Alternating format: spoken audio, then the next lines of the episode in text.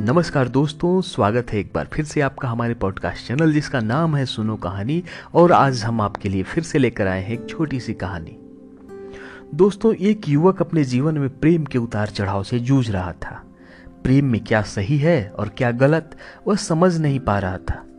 एक तरह से वह उलझ कर रह गया था।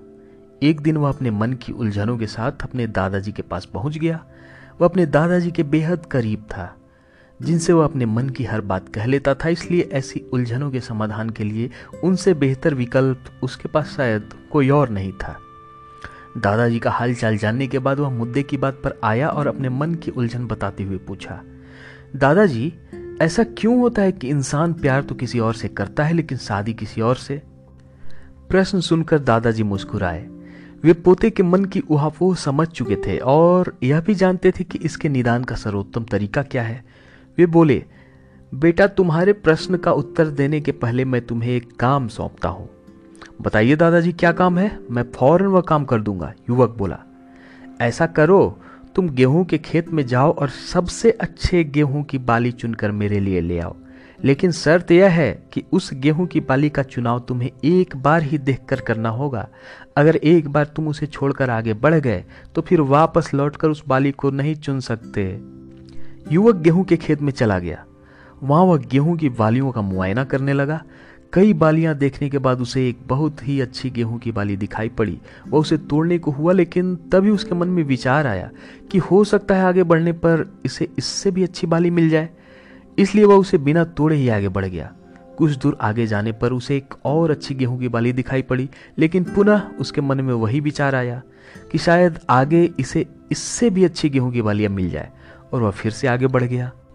इस तरह पूरे खेत का भ्रमण कर लेने के बाद भी वह गेहूँ की एक भी बाली नहीं तोड़ पाया। खेत के अंतिम छोर में पहुँचने पर उसे समझ आया कि जो बालियाँ उसे पहले दिखाई पड़ी थी, वे ही बेहतर थी। लेकिन शर्त अनुसार अब वह वापस नहीं जा सकता था। अतः वह खाली हाथ ही अपने दादाजी के पास वापस आ गया। पूछने पर उसने सारा वृतांत सुना दिया।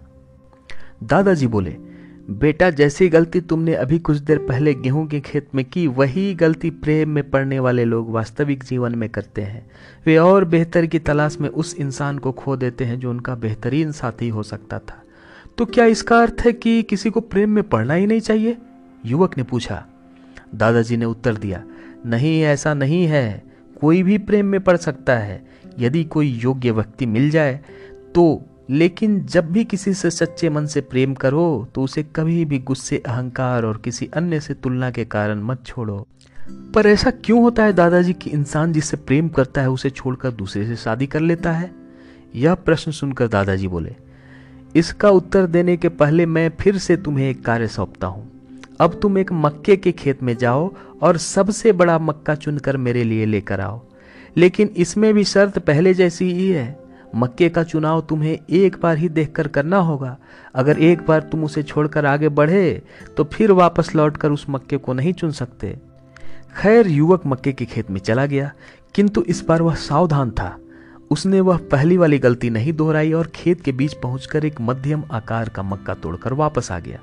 वापस आकर उसने दादाजी को बताया कि उसने उस मक्के का चुनाव कैसे किया। दादाजी बोले अपने पुराने अनुभव के कारण तुम इस बार खाली हाथ नहीं लौटे। तुमने बस एक ठीक ठाक मक्का खोजा और यकीन कर लिया कि यही सबसे अच्छा है। वास्तविक जीवन में भी लोग इसी तरह अपने पुराने अनुभव से सीख लेकर शादी के लिए चुनाव करते हैं। दादाजी की बात सुनकर युवक दुविधा में पड़ गया। उसे दुविधा में देख दादाजी ने पूछा, अब तुम्हें कौन सी बात परेशान कर रही है? दादाजी, आपकी बात सुनने के बाद मैं सोच रहा हूँ कि क्या बेहतर है जिससे प्यार करते उसे शादी करना, या जिससे शादी की है उसी से प्यार कर लेना। बेटा, ये तो तुम पर निर्भर करता है, दादाजी ने उत्तर दिया। बस इतनी सी थी ये कहानी।